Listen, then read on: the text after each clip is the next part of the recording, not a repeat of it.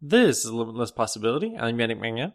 And I'm Luc Olivier. And our topic this week is Stewardship of a Developer Community. Oh. Uh, but first, I have some follow up.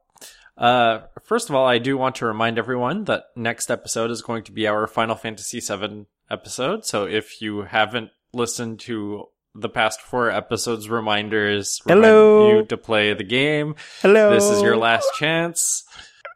Exactly. That's a that's a good reminder for me. Hello. Hello. Yes. I, I finished the Midgar section of the game um last week. It took me seven hours twenty seven minutes. There are not that many hours left until our next episode, so I would like it if you could fit those hours in somehow. Oh, yeah, you know, I'm sure I'll be able. I'm sure I'll be able. Famous Uh, last words. Yes. Uh, you know, maybe, maybe the last two days before, like in, no, yeah, let's say maybe in like 10 days, I'll just start like smashing through the game and spending all my, my, uh, free time playing the game and then just uh, power through it in two, three days. But, uh, I'm planning maybe to even start doing it tonight after we finish recording. So, Did you have this week off? no, come on. I'm not the lucky bastard uh, as you are. okay, fair enough. Um, but yeah, so we're going to be talking about the Midgar section of Final Fantasy VII, as you no doubt know by now. So uh, if you haven't started playing, get on that, and we will talk about that next week. Uh, moving onwards with the follow up. Uh, I have some follow up for episode 71, which was about oddball iOS versions, because Ooh. last week Apple released updates for iOS 5, iOS 9, and iOS 10 uh, for devices that are too old to use iOS 12. So iOS 5.3, 9.3.6, and 10.3.4 were released last week to issue a bug fix that would cause incorrect GPS locations starting in November of this year. So they're getting it out a couple months ahead of time. Uh, otherwise, people with older devices who rely on them for GPS locations would be probably on the other side of the planet for all I know. So it's nice to see uh, Apple actually releasing one of these because I don't think anyone was actually expecting older devices to see uh, this kind of update anytime soon. From what I, I don't, didn't really understand what was the purpose of this or what was the issue with the GPS because it seems that it is a bug affecting all GPS devices. But for most manufacturers, this bug happened maybe in, if from what I understood, in April. There was, I think it's something about like the wait time is saved or in Yeah. memory and stuff like that.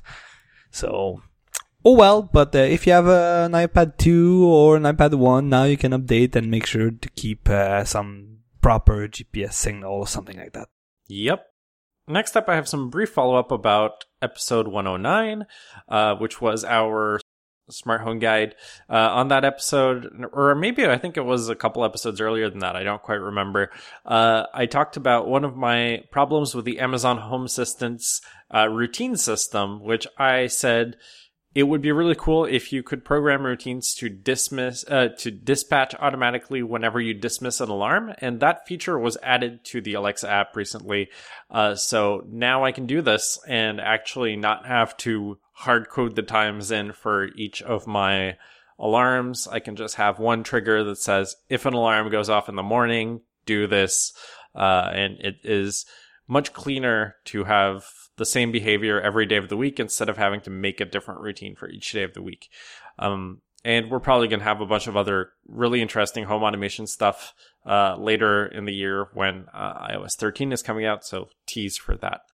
I do have a related note. Um, and during the um Amazon Prime days, I bought three new Philips Hue, uh, so that they could fit the uh, my uh, IKEA lamp, which has uh, three uh, three socket on it, and it's the uh, E12 socket. And for the first time uh, ever, uh, I ran into an issue with one of them. Uh, so First of all, like Philips, I'm still on the old bridge, and uh, I kind of have a problem with Philips these days. They kind of like downgraded the old bridge to a different app, and it seems that a lot of functionality went away because of it. But I'm not sure if it's because it went away or it uh, just more or less like hidden in different UI. It's kind of unclear.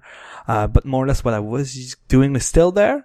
Uh, there's a lot of people complaining. And on top of that, for the first time ever, uh, one of the bulbs I received was broken. It like kind Oh. of worked for two weeks, and uh, so I'm in the process to exchange it with Amazon, which it uh, it seems like the process with Amazon seems fine. But uh, that was a, a fair notice. Even if uh, Philips Hue is well known, it seems that uh, sometimes your mileage may vary. And also, I to suggest that uh, you buy the bridge new and not get the cheap uh, cheap one on Amazon if you hope to have uh, HomeKit support. Because uh, since I bought my setup uh, a couple of years ago, uh, they did release an hardware upgrade to the bridge that because I'm pissed I don't want to buy it but uh, Tony is uh, Tony's asking me oh when are you really set up resetting your iMac so we can use it through uh, HomeKit and I can ask Siri? So uh, I am looking in the next few weeks to uh, buying uh, a new bridge now that also we bought those three more uh, uh, three more uh, sets um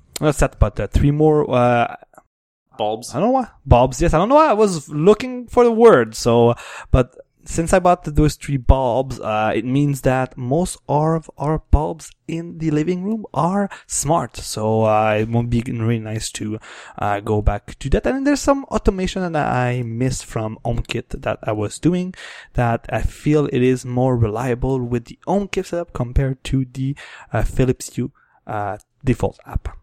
So I'll keep you posted on that. My last item of follow up is about episode 117, the last episode, uh, with regards to the bus network, because literally the day after we recorded the episode, I discovered there is a completely transfer free route to and from work. And the reason I figured it out is actually all of the information that was needed for me to piece together the existence of this route was said in the last episode.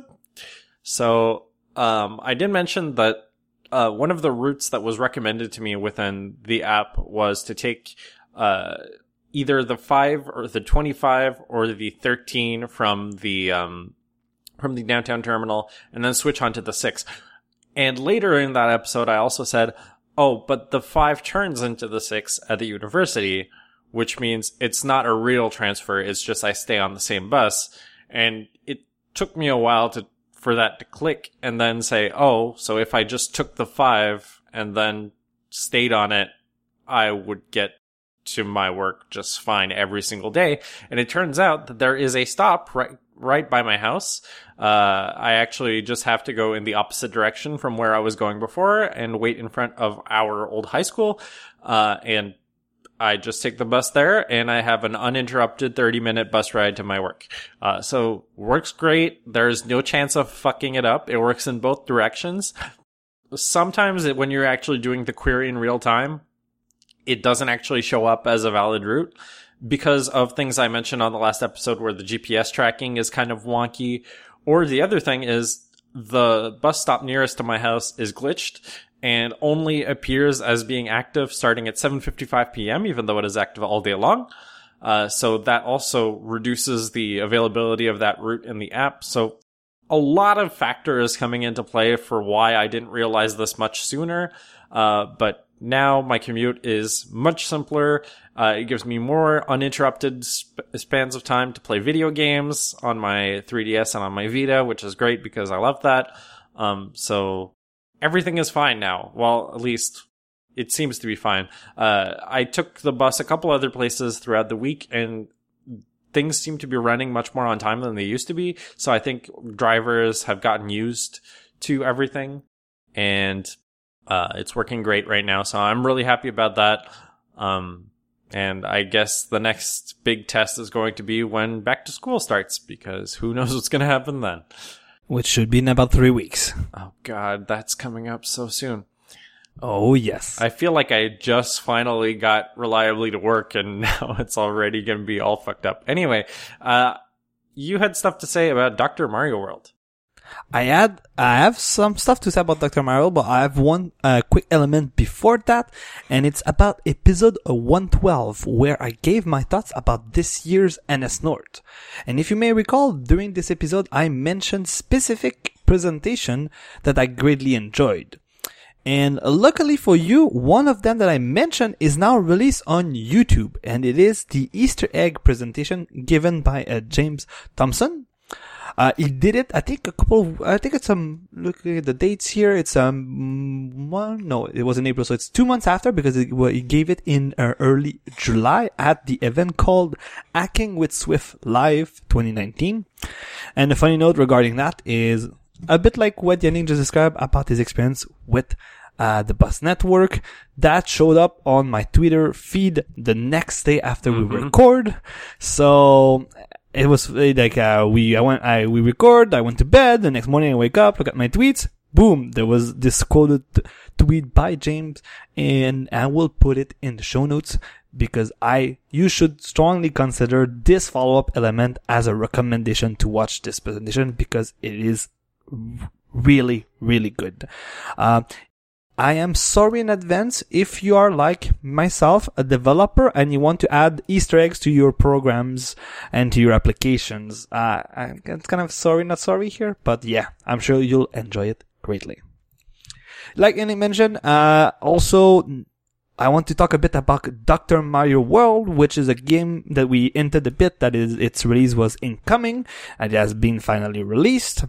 So Dr. Mario World is the typical Dr. Mario with the more or less free to play twist.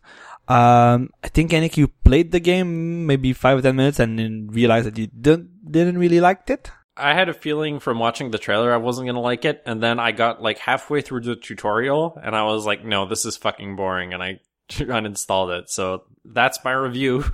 Wow.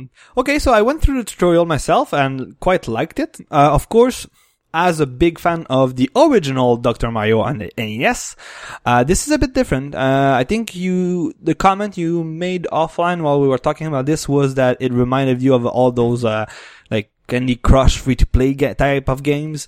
Um, and yes, you are correct. That is a fair assessment of it. That I feel that the game would be better uh, without all of that, but I guess this can apply to a lot of free-to-play games. So in general, I really like the game. Uh, there's two main downsides to it. Uh, I'd say three. Uh, so the first one, free-to-play. Of course, they want you to spend shit ton of money on the game, so everything is like kind of hijack because of it. Uh, the other thing is it kills your battery when you play with it, and I guess the main reason why is because it requires an internet connection. And of course, every time Nintendo releases an, uh, a game that requires an internet connection, the servers are not great, are not really happy these days. Um, also, it's the time where I usually play on my ride, uh, from and to work. Um, and now we recently uh, have uh, network access in the subway uh, up till my station, so that's nice. So also I run into some uh, internet connection issues there, but in general, uh, what I've seen in the morning uh, is that I would lose at least 10 to 50 percent of battery life for playing maybe 20, 25 minutes. So that's a quite big hit on my battery in the morning. And if you put on top of that in the morning, I listen to a lot of overcast using the speakerphone. Uh, I like in the two hours after I remove my phone from the charger, it's like at already at like 75 or 80% battery life remaining. So while it is a great game, yeah, uh, it's not the best game to play while, uh, on a day that you will require to use your phone a lot and that you might be away from your charger for a long time. Because as you can see right now, my phone is at like 25% and for a not even two year old uh, if iPhone 10, uh, that is quite low. And I played a lot of Dr. Mario on my way, also on my way back from work, uh, tonight. So what you're saying is instead of playing Final Fantasy VII on your commute, you're playing Dr. Mario World. Mm, Uh I will neither confirm nor deny this statement. huh. Uh huh. Yes. Uh, yeah, yeah. I feel that maybe, yeah, like I, I wanted to play it a bit and then now maybe transition to that game. I would, uh, the Deep Talk I did recently is also installed it on my iPad. So I might be playing it on the iPad a lot during, mm, during my weekends and during the weekend and all that stuff. So I'm eager to see if the save game transfer correctly over iCloud, which I expect it won't because those games really do that, even if they say they do so. I think the Square stuff usually works out as long as you're not on the beta and as long as you're not playing a game that has been removed from the App Store. Okay, fair point. But uh, so that's my general uh, opinion about uh, Dr. World, uh, and I think it's a good game. Um, but yeah, mm, make sure that you are uh, you have internet connection and that uh, you are plugged in to the charger because those are two, the main two downsides of the game. Ignoring the fact that it's a free to play game. Cool. Are we ready to move on to your main topic? I think we are. So, like I said in the introduction, uh, tonight I'll be talking about my general experience of being the steward of a developer community. Or more or less what I mean by that is organizing the Montreal chapter of CocoaHeads, and it was aptly named CocoaHeads Montreal. So the the year for CocoaHeads more or less ends in June. And knowing that we take the summer off, I do feel that every summer is always a good time to reflect on the past year and also what's coming for the next year, which will also be my fourth year in the organization of the Montreal chapter. So tonight I decided to kind of take this uh, opportunity to gather my thoughts, see what went well this year, what I would like to modify, also kind of explain what it entails to organize a Montreal uh, CocoaHeads chapter. It also explains what is CocoaHeads, and then uh, really put that into an episode that you'll be uh, listening to now. So I will be covering what is CocoaHeads, how do I run the Montreal chapter, uh, more or less what I like and dislike uh, organizing such events, and also what is what I see myself doing in the future for uh, CocoaHeads in Montreal. So let's start with the first part. What is CocoaHeads? And I would, I will kindly borrow this quote from the cocoaheads.org website to explain to you what CocoaHeads is. So CocoaHeads is a group devoted to discussion of Apple's computer Cocoa and Cocoa Touch framework for programming on macOS 10 and iOS. During monthly meetings, members present on their project and offer tutorial on various programming topics. What I like about this code, first of all, is the way it is written shows that that was being written like at least 10 years ago. like Mac OS 10 and then the Cocoa Touch framework. Like, I know Cocoa Touch is Cocoa Touch, but uh, it's rare these days where, uh, where people refer to UIKit as Cocoa Touch. So that really made me really laugh, uh, when I went to see some, uh, gather some information on the cocoaheads.org, uh, website. But as you can gather from this description, the general idea is for a local community of developers to meet once a month. And in general, what happens during that gathering is people network, people meet, but also there's presentation on, and then people from the community will present on specific topics or either a project they've been working on to said group. I like to compare that to more or less having a mini conference every month driven by the iOS and Mac community for the Mac and iOS community in your said uh, location. And CocoaHeads, the name and the branding and the idea has been kind of a, around for a long time. Uh, from what I can gather on uh, the cocoaheads.org website, they kind of like started to, to do that and uh, it was unclear which one was the first chapter.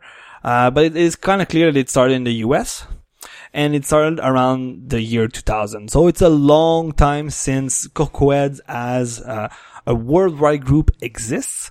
And it's funny to know because the mon- the, the Canadian chapter, the Toronto, excuse me, the Toronto chapter was the first one in Canada, but also the first international CocoaHeads uh, chapter.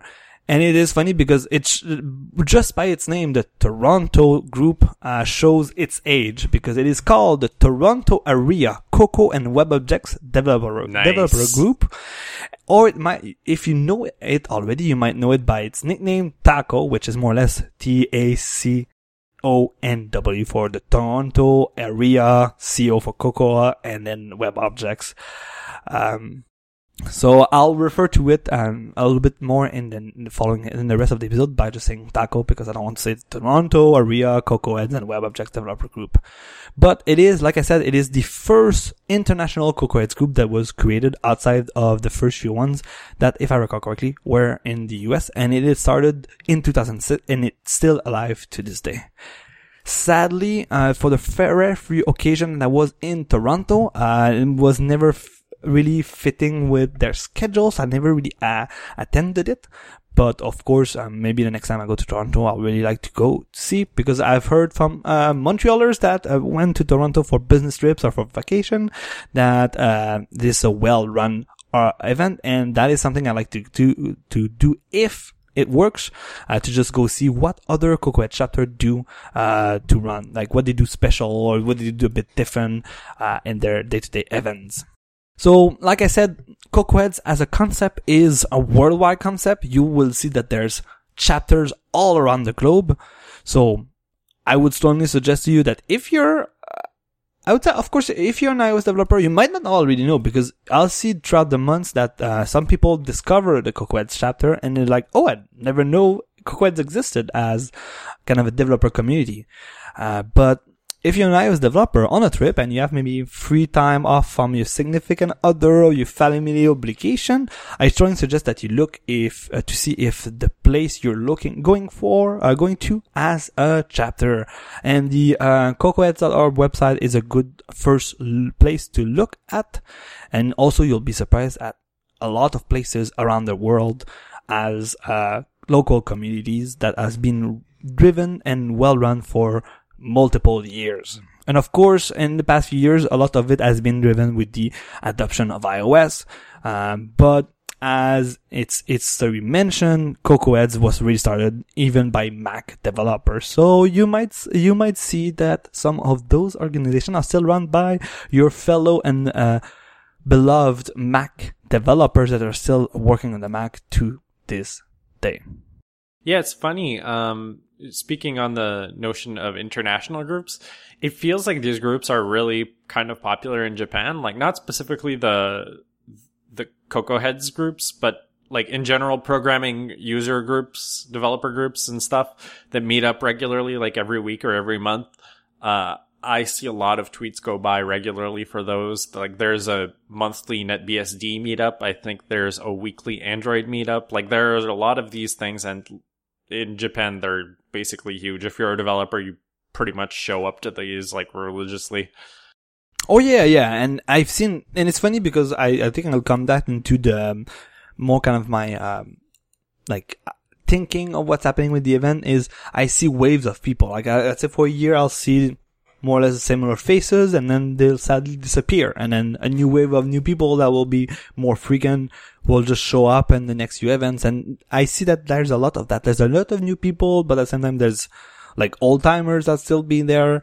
Um, and I feel that even if we change the formula, which I'll be explaining soon, um, I feel that there's always like a common, like, it's still like the word of mouth is still helpful for um, making um, those events well known.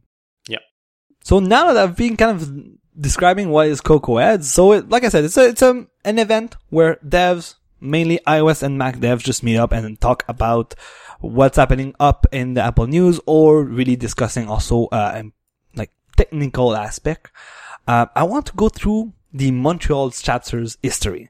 Uh, because from what I gathered throughout the years, um, the history of it is not well documented on the web. So I kind of using this opportunity of, of, of the podcast to also kind of document it too.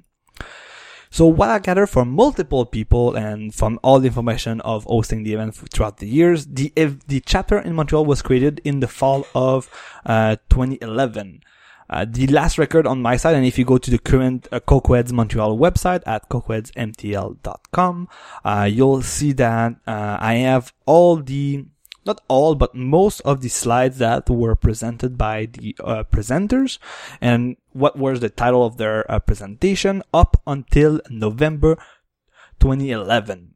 Also, um, from different stories, uh, I would say that not, I kind of forgot, but there's different stories on who really officially started, uh, the the group in Montreal. So since I am a kind and I don't want to upset anybody, I'll include all the names I heard.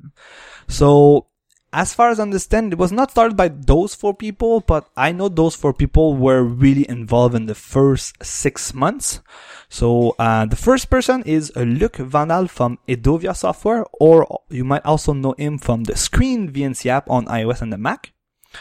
Uh, the second person is Sam Vermette, CEO and founder of Transit app that you might all be using to go and back from work. Uh, Guillaume Campagna, who's also at Transit as the CTO. And last but not least, uh, Olivier Collet is an iOS developer at the company Unsplash that you may know for uh, their beautiful photography. Um, hopefully I didn't forget anyone, but when I started to attend the event, uh, when I moved to Montreal in November 2013, at that time, the official organizer were Sam Vermette and Olivier Collet. So after co- a couple of months, uh, uh, after this November 2013, when I moved to Montreal, uh, this duo decided to move to other projects and step down, which more or less gives a couple of months, came, brings us to September 2015, when, uh, my good friend and uh, my good friend Romain Pouclet and I decided to join uh, the only organizer at the time, uh, Frank Courville, and that's really at the time where um, in 2015 the event was more or less run the same way. Um, we were holding it at a bar downtown called McKibbin's Irish Pub. Um, it was always on Tuesdays night. Uh, no, excuse me. It was the second Tuesday of the month. And because we were new at organizing it, Frank was doing it for I think the last year or so when uh, the uh, when Sam and Olivier decided to step down, we kind of decided to do a big change. Uh, people that are, who have been old timer at this point will start to say like, Hey, it's nice to go to the pub because like we get food. It's easy. Like, yeah, because it's the event is like, uh, during dinner time, but you know, we, we would like to see something new. And this idea was kind of, um, always in our mind when we're discussing it. And one of big change we did to the event was to not change the way it is run, but where it is located. We more or less decided to take the event on a Montreal tour. So starting April 2016, we decided to move the event to iOS businesses, uh, businesses around the city. So more or less, uh, every, every month, or we'll say we'll maybe stay like a, at one place for a month or two. But the idea is we want to move the monthly meeting from enterprises to enterprises to show to the iOS and Mac developer community on Montreal all the diverse businesses that do work in that uh, in that the department. Like we want to show them, we want to bring them to uh to the places where in the Montreal market they could work on iOS and Mac technologies. So it is I we do feel that it, it was a win win situation where it was a win for us because we were something giving something different to our community because they kind of asked for it and also it was a win situation for those enterprises because they were bringing uh, iOS and Mac and mainly iOS developers in house to see what they were offering uh, for that.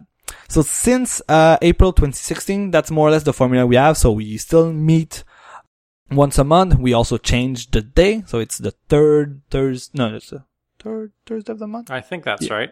Yeah. Uh, I'm bad if I forgot already. I think I should not, I should stop my uh, uh, vacation of the organization uh, and then go back to it. But yeah, that sounds more or less about right.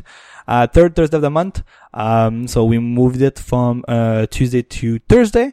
I think, if I recall correctly, the the Thursday date is kind of the proposed date for typical Cocoa Heads event. I do know that the uh, Ottawa chapter is on a Thursday too. Uh, it is run by my friend and colleague uh, Philippe Casgrain. So, and I think it's a common uh, thing that uh, Cocoa event are run on Thursday. So by bringing it back to that, we can going back in line, but uh, more uh, we did it not do to be back in line, but more to just do something different. Uh, last but not least, since the last fall, so since fall 2018, I sadly lost both my co-organizers. Uh, one of them wanted to go to uh, new projects and the other one moved to Vancouver. So since then, I've been running the chapter alone and that's kind of why I wanted to do this episode because yes, it, next September will be my fourth year helping in the organization, but also I kind of want to self-reflect on what happened in the last year. So speaking of what happened in the last year, I kind of decided, divided it in three things. Uh, the typical, the good. I decided to name it the good, uh, the bad, and the future. So let's start with the good. And the good is kind of the easy section because, uh, like, if there was nothing good to do, I would still continue doing the organization of it. And there's two dri- main driving factors that keeps me organizing this event, and they're integral to make those events successful. The people and I call it the presentation, but the involvement of people. So what makes those events successful is that there's always people show up every month. It's fun to meet people, see what they're up to, whether it is professionally or personally, because after meeting them every month, you bond with each other. You also meet new people that is not like people from work, which there's nothing bad with that, but more it's good to also have a social network outside of work and or outside of school, for example. Um, so it is really, it is really good to have a, a good mix of time in the event. And that's something I try to, uh, bal- strike the balance is to make sure that throughout our events, we have at least two presentation that are about my general idea is to say like we say 15 to 30 minutes each. Uh, I've seen people that wanted more time. I've seen people that uh, didn't mention they wanted more time and took the time, which is always okay. But the main reason why we say two to three, uh, and if it's three, we really want them to be, I really want them to be 30 minute maximum. It is really because I, I am aware that a lot of people have family and they're taking time away from them to come to those events to meet other developers and have fun with other developers. So they have a limited range and our events tends to run from six to nine.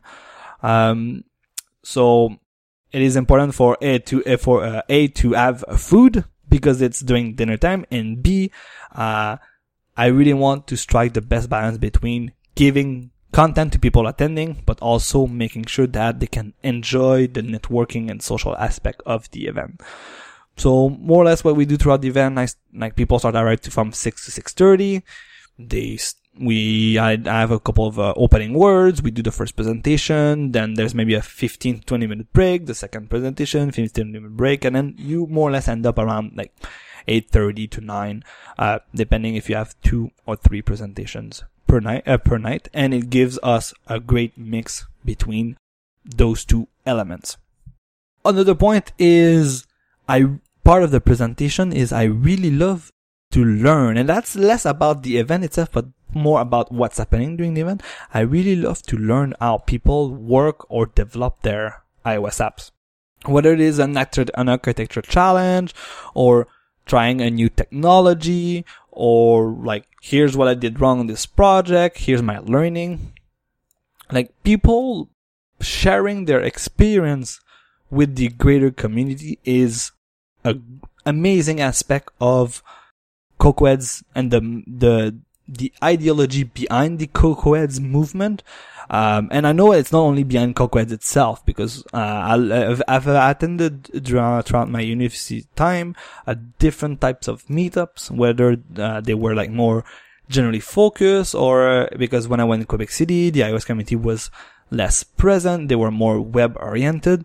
Like I love that in those types of event, whether it's CocoaHeads or others, that there's kind of there's a not an assumption, but there's a sentiment of people are there to just share knowledge and make sure that like even if you are maybe more of a junior developer that you don't feel alone that you're there to talk with other ask questions or like just yeah, ask questions or just learn. And even if you're a senior or like an architect type of uh, developer, like it's still something there to share or even to learn. And that is amazing. And that's always something I try to keep uh, to make sure that the pre- the presentation that are shown to people are either because people really want to share or they want to maybe start doing presentation at conferences. So I've seen uh, past presenters just do a demo, like a dry run of their presentation to the iOS Mont- the, the Montreal community, which that I love so much because they practice to be there at the, uh, the conference and people receive conference quality presentation. Uh, I shouldn't say for free, but yes, for free. But at the same time, like they receive great content. And that what's, that is what makes me love organize those events because I really want Montreal and our development committee to have a chapter of IO for iOS and Mac developers to just be there, enjoy seeing other iOS and Mac nerds too, because let's be honest, not all of us, I don't want to make a generation, but a lot of us are also big Apple nerds and Apple fans. Uh, so there's always a lot of discussion around like September, uh, when we come back. Also, we come back from the three months hiatus for the summer vacation. Uh, it's also a, co- a week or two after the September, typical September events, or we could talk back again about, oh, what happened at Dub Dub when we last met in June. So it's a, it's a really well, like, uh, it's a really well round table because you make sure that you end in June. We end a couple of days, like our event is typically a couple of days after WWDC. So people end up like, oh my God, everybody's excited about what happens and being announced in WWDC. We take a, uh, we take three months off from June to September. Then in September, people are talking about, oh, what did they do during the summer? Whether it's like vacation or, oh my God, I needed to implement this new functionality because of iOS 13, let's say. Uh, and now the new iPhone is out with the new uh, functionality I need to add to my app. So it's really a good mix of conversation when we come back. And then that lasts throughout the year and then the cycle goes back again. No shortage of people with which to speculate about John Siracusa's monitor choices. That too, that too. but you'll be surprised at, sometimes at the, not I'd say the not level, but at the, um, maybe level of people not listening what we would consider typical Apple podcasts. Oh yeah, there there are a lot of people out there who don't listen to any podcasts, which is shocking because it seems like a lot of the best analysis in the Apple community is coming from podcasts, but there you go. Yeah, I'm not saying they're not listening to podcasts. Mm, yes, it could be that, but also that they might be listening to different podcasts that are about still the iOS community. But then you're like, oh, you don't listen to ATP? Oh my god! What? You haven't listened to Edge Cases? What a casual! you know what? That would be you if you were to come to Coco. It's like, who else here is still listening to Edge Cases and crickets? it hasn't crickets. aired in three years, but I listen to every year. I wonder if the site's back up. And go check. Oh, yeah, you should check. Okay. Uh, maybe, do you want to share maybe some, uh, I know in Trois there's not that much of a dev community. Uh, I know you have attended a couple of, of conferences, a couple of dev events. Anything you want to share about, like what you liked? Um, we can keep the dislike later because I'll talk about the bad section, but maybe what of the highlights of some of the events you attended? Uh, I only really attended Google I.O. as far as I know. Oh, okay. Unless I'm forgetting something. Um, I I'm not saying that because I had um, an event in mind. I'm just kind of uh, letting you talk a bit. Yeah. Uh, hmm. So recently came to my attention that there is actually a web developer meetup in Trois However, I have zero interest in actually going there. So I, oh, that's interesting. Is it really? It's not. Uh, I think like hmm. How do I say this in a diplomatic way. Oh my goodness. I, oh my goodness. No. Why did I ask you something? Oh, yeah, yeah, yeah, yeah. No, it, it, I think it's something specifically with me and web development community in particular that I need to work out. It's really weird because like one of the great things about web development is there's a million different ways to go about it. And what I feel, especially from like presenters at events and those kinds of things is that there is a very strong belief that everyone is doing things in the best possible way imaginable. And if you're not doing it that way, you're doing it wrong. But everyone has a different method and everyone believes that their thing is the shit. I kind of can't stand that kind of attitude when it's happening. So I would rather just not engage with that if I can get away with it. Like, I, I think there's a difference with um because like this meetup is specific to web development in general. I think if we had let's say Trois Rivières Ruby meetup, which probably wouldn't exist because I don't know any shops in town that are using Ruby. Because it will be you doing the meetup and that's it. Yeah, I would just show up to my own apartment and I would be like, the same as usual. Um, like I know how the Ruby community is, so I would have a good idea of like what to expect and that I would have people I would get along with there. Whereas like web dev in general, it it feels like rolling the dice, and I don't want to take that chance at all because more often than not, you get a bad dice roll, and it's not worth it. I kind of see what you mean here. Um, when I was in Quebec, uh, there used to be kind of a more general development community and uh, event. Uh, and in general, it was running around typical web development topics. I know it was a bit on Ruby because if I recall correctly, it was, uh, organized by some of the, I don't I'm sure they're still, I'm not sure if they're still at Mirego, but at that time in 2011, they were still at Mirego. Uh, so it was organized by some of the uh, people. Uh, the event used to be used to be called uh, Open Code, and I think it stopped a couple years back. Uh, I think in 2014, something like that. But uh, it ran for a long time. But in general, even if they they said it was like an, a meetup for developers. Because of the people organizing it, it always kind of add this, oh, we're using Ruby, so that's why a lot of people like they were bringing a lot of friends. So I kind of see where you're excuse me, what you're saying here, saying like, a, like, if it's too vague, then it will still end up being like focused on something by the people attending it. And it will kind of transform itself into one of those events. And I feel that because I am not running one of those types of event, I have not encountered this yet, and I'm happy because I could see why it could become, a challenge. I wouldn't say a problem, but it could become a challenge to make sure that um, the events more or less stays true to itself because people they kind of go to it expecting that they will see iOS stuff. Uh, I think a good example, which will bring me to uh, the next section, um, which I remember a month where we used to have, uh, I think we had two presentations and they were about all the, like, I think one was about Firebase and the other one was about Parse, which are those like of not serverless, but those like full server solution for mobile development. And while it was interesting to learn about this, um, at the same time, it's good for iOS developers to know, but it is not an IO, it's not a web development meaning. So th- those are the hard trade-offs to make, uh, sometimes when you're organizing those events because, uh, this brings me to my kind of bad section. Uh, and here I'm saying bad just to be kind of clickbaity, if you can do that in a podcast. But, uh, more or less it's like, there's nothing bad about well I organize. It's more like there's those challenges around organizing those events and you need to be aware of them if you would like either to help somebody like me organize those or just start your own chapter in your own city. And this discussion that you just bring up, Yannick, is kind of goes to that is one of the main issues or main challenges is more or less getting people involved.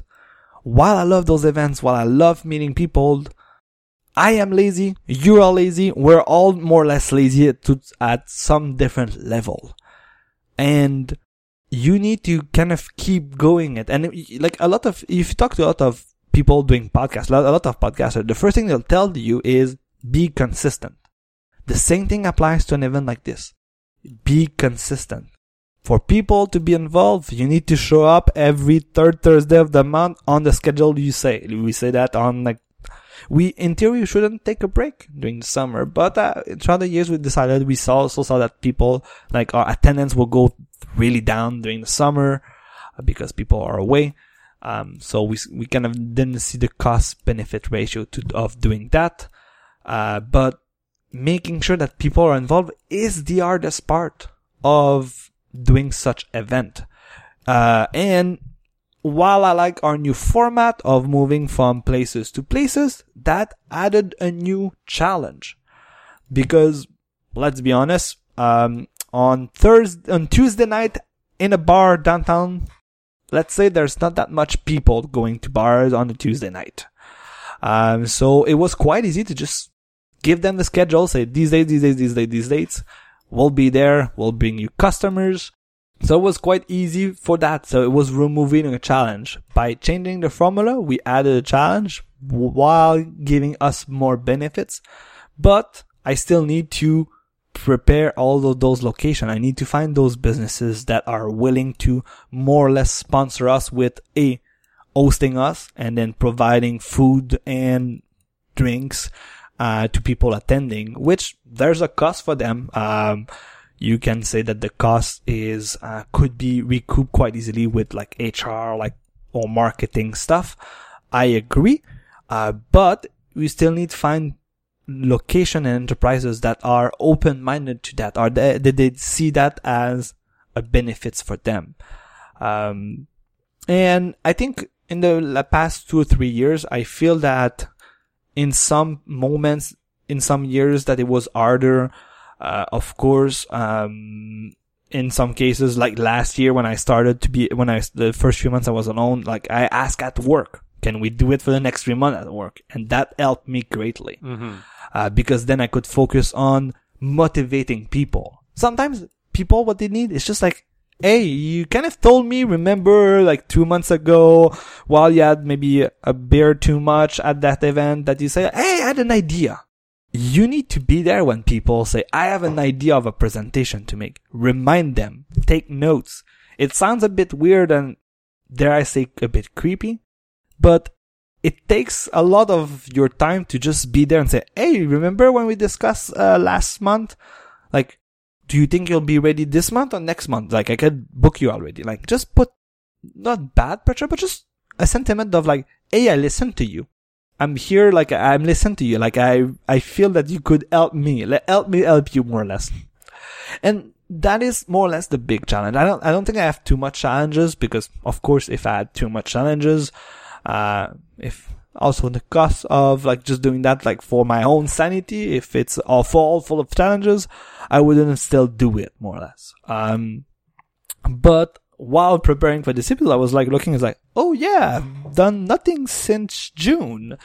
Maybe it's time for me to start looking and calling back some places and then sending emails uh, to find locations for September because September, surprisingly enough, is coming soon. Even if I like summer and it's hot and I don't want to go back to winter, uh, all of this is uh, coming quite soon. I don't know. I've heard a lot of people this week say, I can't wait until winter comes back. And I've been oh. finally, my time has come. oh, no, no. I can tell you, even if it's fucking 40 these days, uh, I will, won't be the one saying, uh, winter come back because Terrible. I complain even more. You're but so unpatriotic. But I digress on, uh, on weather. But more or less, like, I feel that that is sometimes, uh, what I see is I feel that sometimes two people, they come, uh, it's hard, I shouldn't say that, but I'll say it still. Sometimes it's also hard to say no to people when, uh, it's hard to say no to, uh, people that are saying, Hey, I have a presentation, but you kind of know that it might be a bit boring or why did you have to reject my talk about writing registry files with the iOS NSDictionary API? I spent uh, all that time working on those slides. Yes, I know, I know. Uh, but no, but like at the same time, like I'll be honest, I never send no to somebody.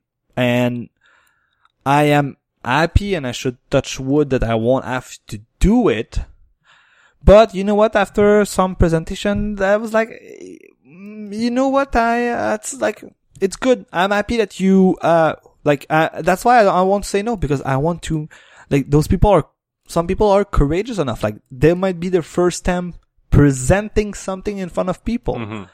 So I want to transform those challenges into opportunities for this because, because it might be the first time that they do, uh, that. I have two examples of that. Um, a colleague of mine and the last presenter, they did a lightning talk at uh, NSNorth in April, and then I just pinged them and say, "Hey guys, um, I saw that you did the lightning talk. Would you be willing to just maybe add more content or re- repurpose some of our content to transform it into a five minute talk to maybe a 10, 15 minute talk?"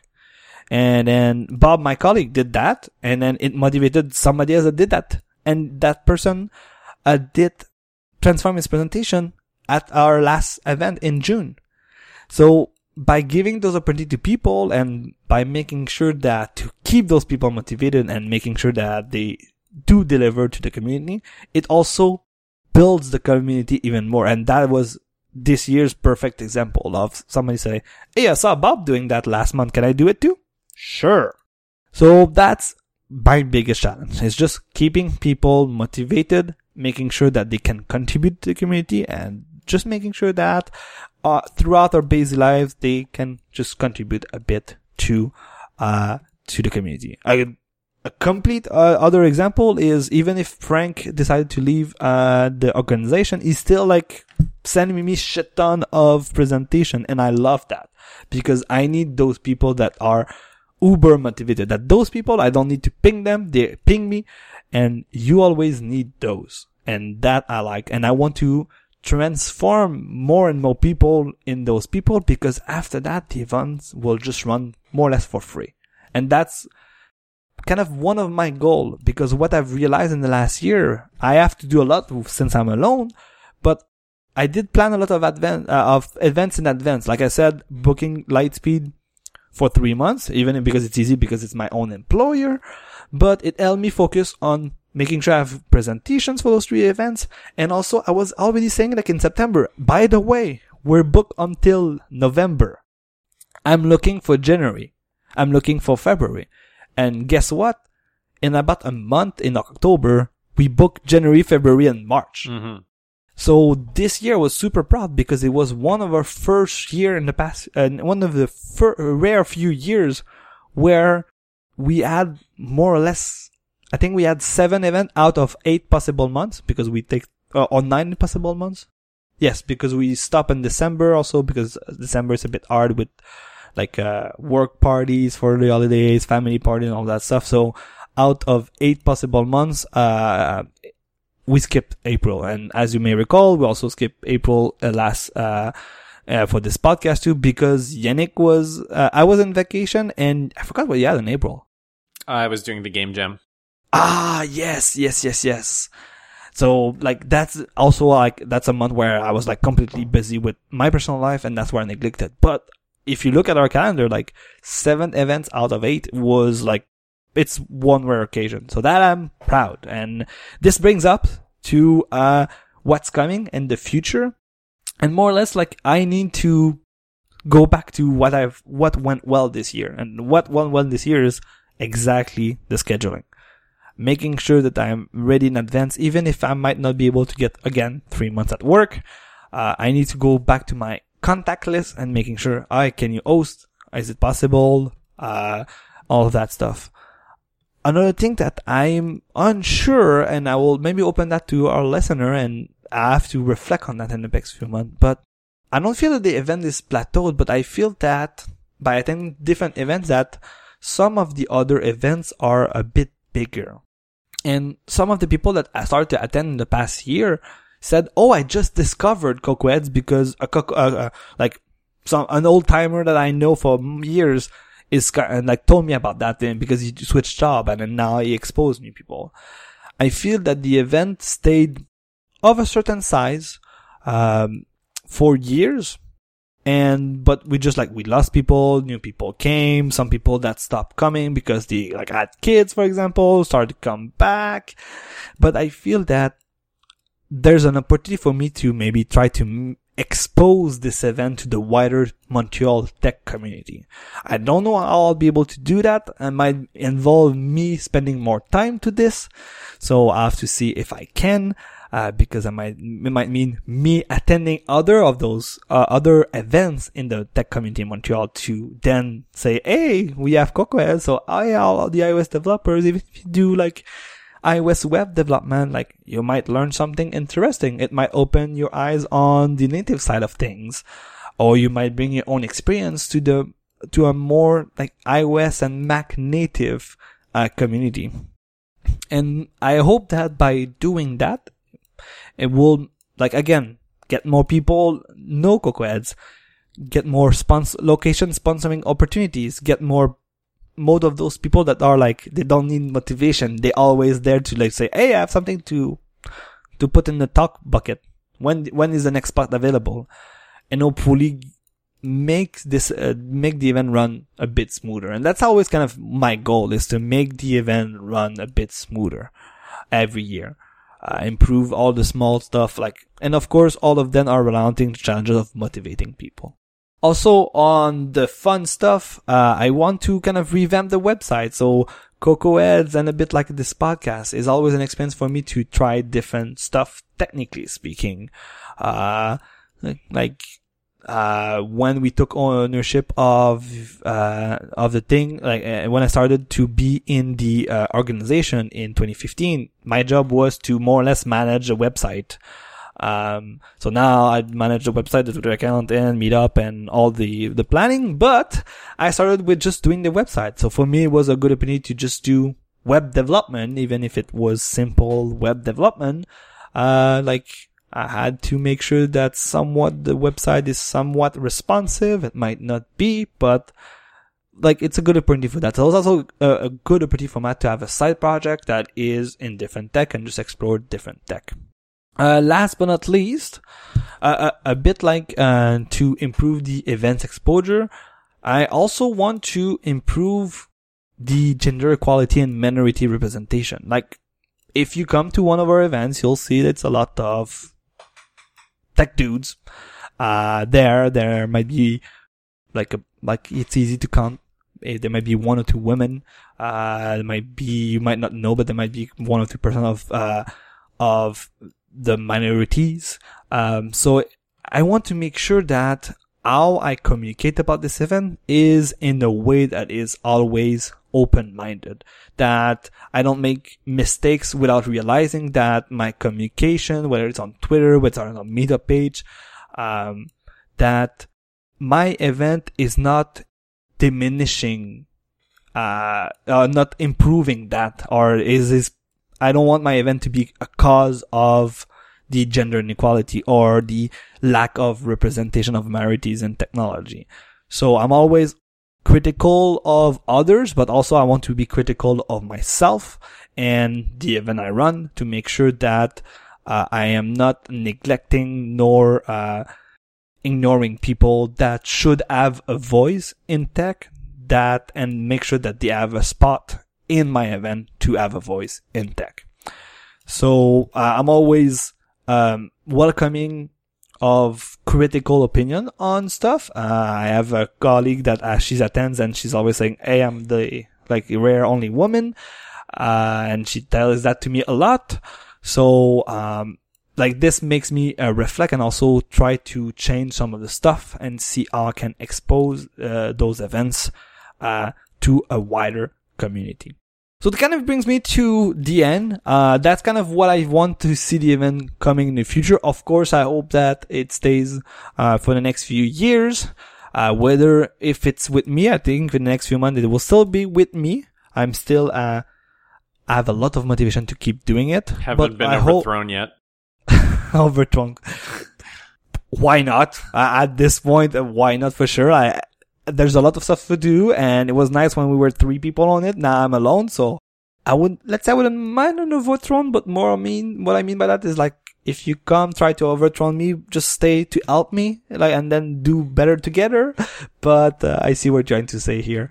Uh, but yeah, in general, what I'm, tr- uh, I hope that tonight I have uh, showed you my passion for this event and that uh, maybe I'll receive feedback about what uh, should improve. And hopefully, the most important thing is if you're in Montreal and it's the third Thursday of the month, that we might come, you might come see, uh, to say, uh, come say hi at the event and then just join us and talk iOS development, Mac development, or just random shit about Apple. And that's it. This is going to sound dumb, but do you think okay. the fact that the location changes semi regularly, do you think it increases the likelihood that people aren't going to follow along and keep going regularly? Because, like, oh, where is it this week? I didn't keep track, and people just say, oh, fuck it, I'm to go home or whatever, instead of going out of their way to go there. Whereas when it was at the pub, they could just, like, reliably go to the pub every time. Um, that is a fair point. We do see that some more. So we have a couple of events that were a bit farther away from, let's say, downtown or uh, a bit harder to access with public transit. Mm-hmm. Uh, and we, we did see, uh, less attendance on those. So we're trying to, like, see how we can do that.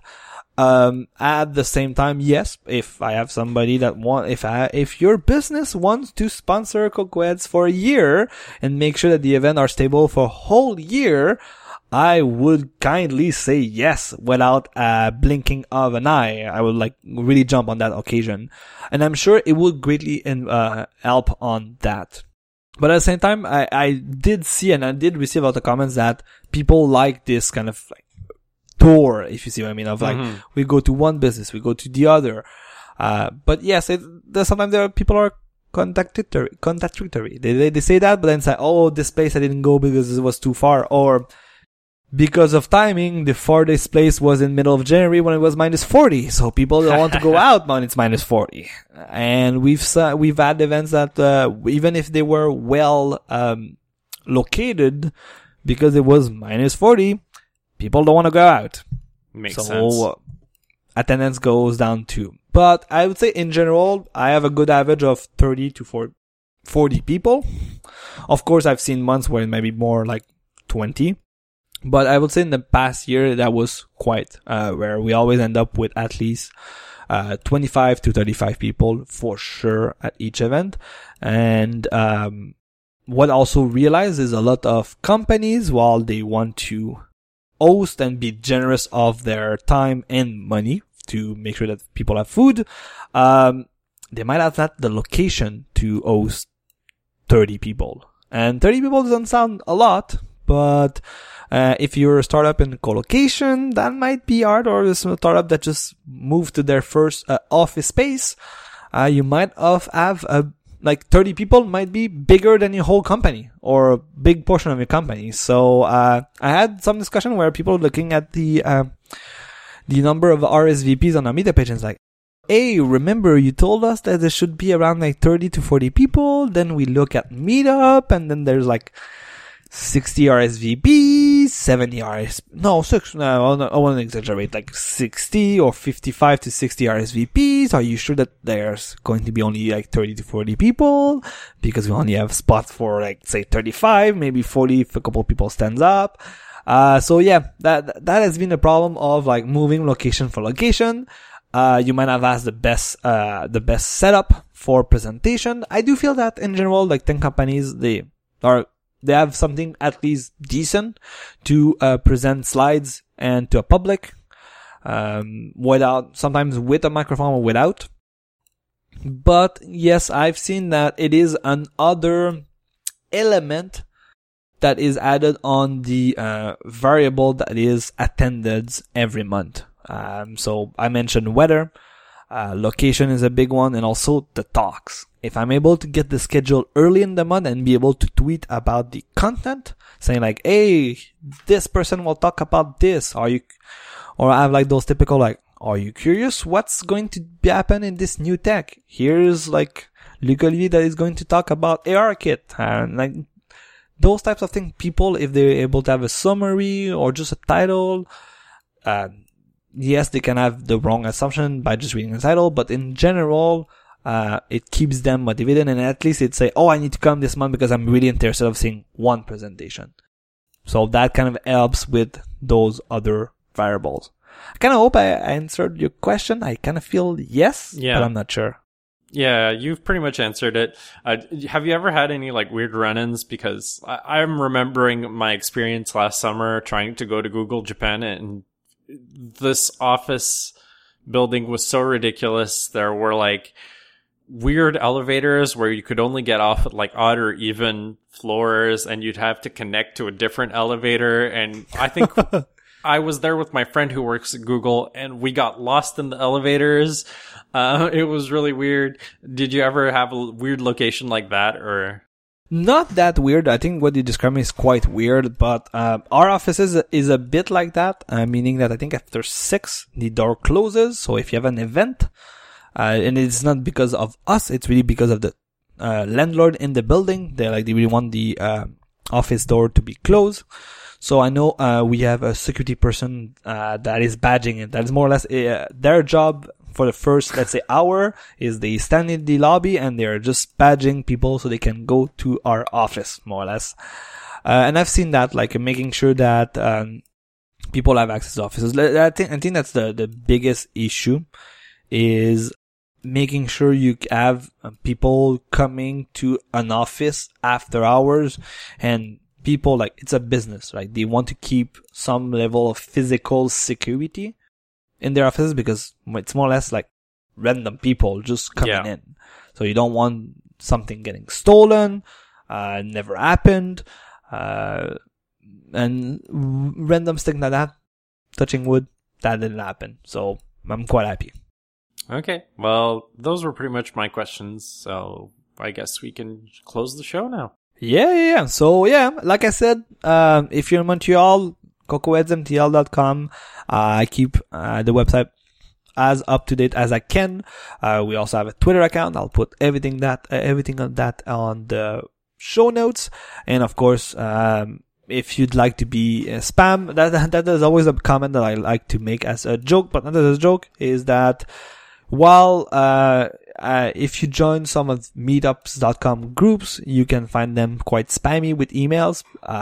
Uh, but as an organizer, it's quite nice that they are spamming you with email. Uh, so uh, I don't think it's spamming you. I, I'm I'm a bit exaggerating and making a joke when I say that. But like, let's say when I post an event, the second it is posted, uh, you receive one email saying like, "Hey, there's a new event." So it's kind of harder for you to miss those details. Uh, I also send events to the community, sell emails to the community, making sure like, hey, here's a, a, week before, a couple of days before, here's the schedule of the night. So hope to see you there. And that's also a good opportunity for them to see what I was saying, those summary, those title to motivate them and make sure that they, uh, they come, uh, to our events. Cool. So if you want to find the show notes for this episode, you can go to limitlesspossibility.net slash 118, and, or you can find all of our episodes at limitlesspossibility.net.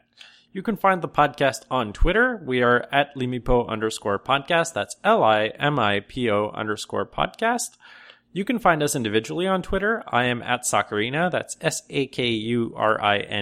And you can find Olivier at Luconush, that's L-U-C-C-O-N-O-U-C-H-E, or you can find me tweeting for the events at CocoaHeadsMTL, so C-O-C-O-A-H-E-A-D-S-M-T-L on Twitter. I was expecting you to say something crazy like, I'm on Mastodon now or something. No, no, I'm t- taking this opportunity to also plug the CocoaHeads Montreal Twitter account. Fair enough. See you in two weeks. See you in two weeks. Hopefully, I'll have played to Final Fantasy VII. Hopefully. You better have do your fucking homework. that would be a good moment just for me saying, I haven't done my homework. Bye bye. See you in two weeks.